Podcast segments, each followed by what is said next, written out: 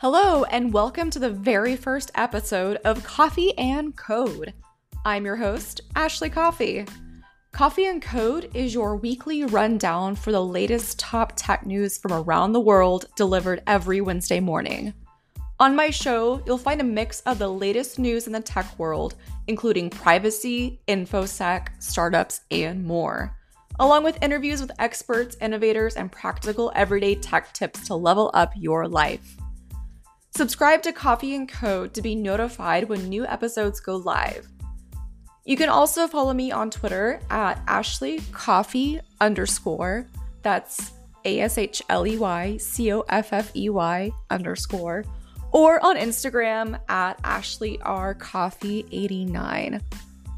Thanks for listening and welcome to Coffee and Code.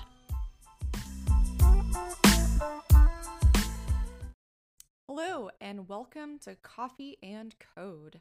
I'm your host, Ashley Coffey, and today I'll be covering a new security feature rolling out in iOS 14, the first state in the US to enact a DNA privacy law, facial recognition software, and the rising concerns of TikTok. So, let's get started. iOS 14 iCloud Keychain now alerts users about leaked passwords. If you're not familiar with iCloud Keychain, it stores and syncs all of your passwords from different websites and apps through iCloud. It's super convenient. I've used it for so long and it's great because it syncs across all my devices. So if I want to see one of my passwords, I can easily go find where that is. Users can access the iCloud keychain with an iPhone or iPad by opening the Settings app and then tapping on the Passwords menu.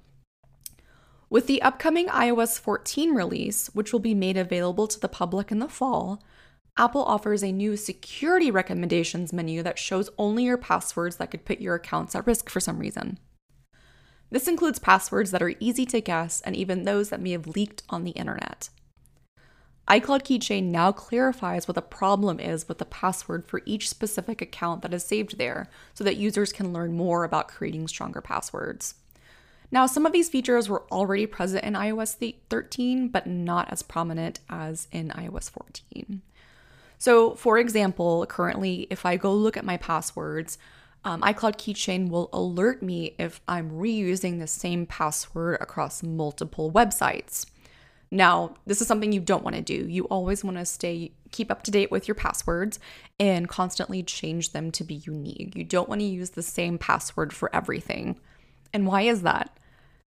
With all the data breaches going on, your information could potentially be leaked, and that password could be the keys to unlock all of your websites and potentially expose potentially uh, identify personally identifiable information such as birth date, address, social security number, you name it. So, the best rule of thumb is to use unique passwords, change them often, and don't recycle them across different websites. Next up, let's talk about genetic testing data, specifically direct to consumer testing kits. So think 23andMe. I personally have not taken a DNA test because I believe we are in uncharted territory in regard to how this data could potentially be used in the future. I have nothing against people who have used DNA kits.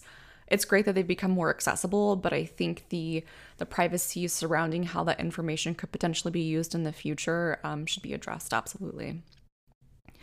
Last week, Florida became the nation's first state to enact a DNA privacy law prohibiting life, disability, and long term insurance companies from accessing genetic data tests for coverage purposes.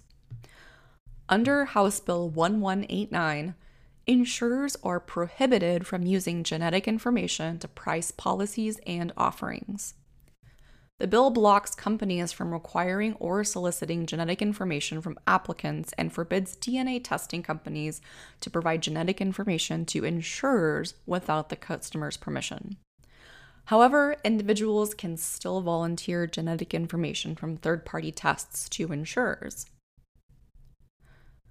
Next up, Clearview AI Inc. is in the news again. And if you don't know about Clearview AI, you definitely should.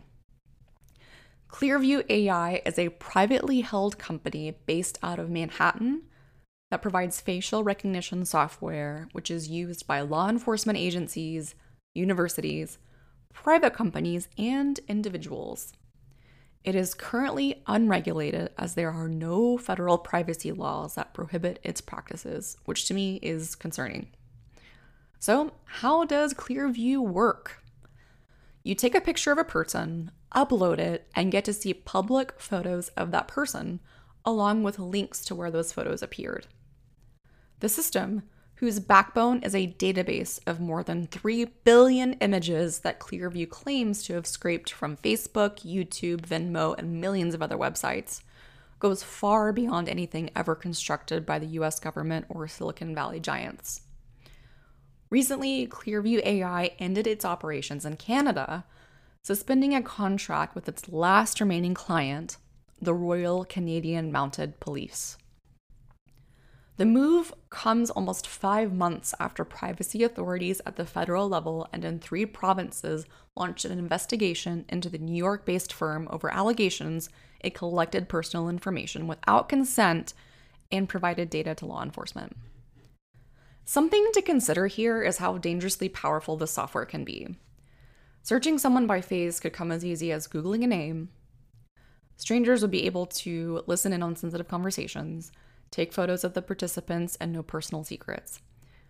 Someone walking down the street could be immediately identifiable, and his or her home address would be only a few clicks away.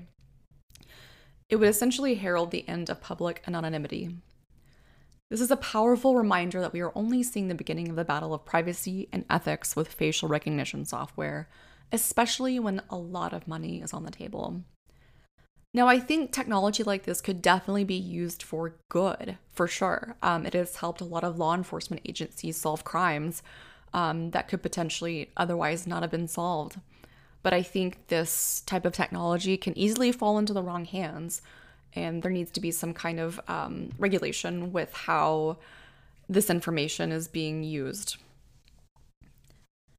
Next up, TikTok has announced that it will pull its app from Google Play and the App Store in Hong Kong after a new security law claiming it doesn't and wouldn't share data with China.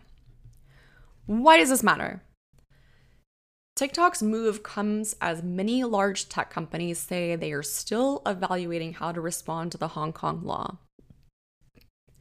This new law forces companies doing business in Hong Kong to provide user data to the Chinese government as well as to comply with censorship requests.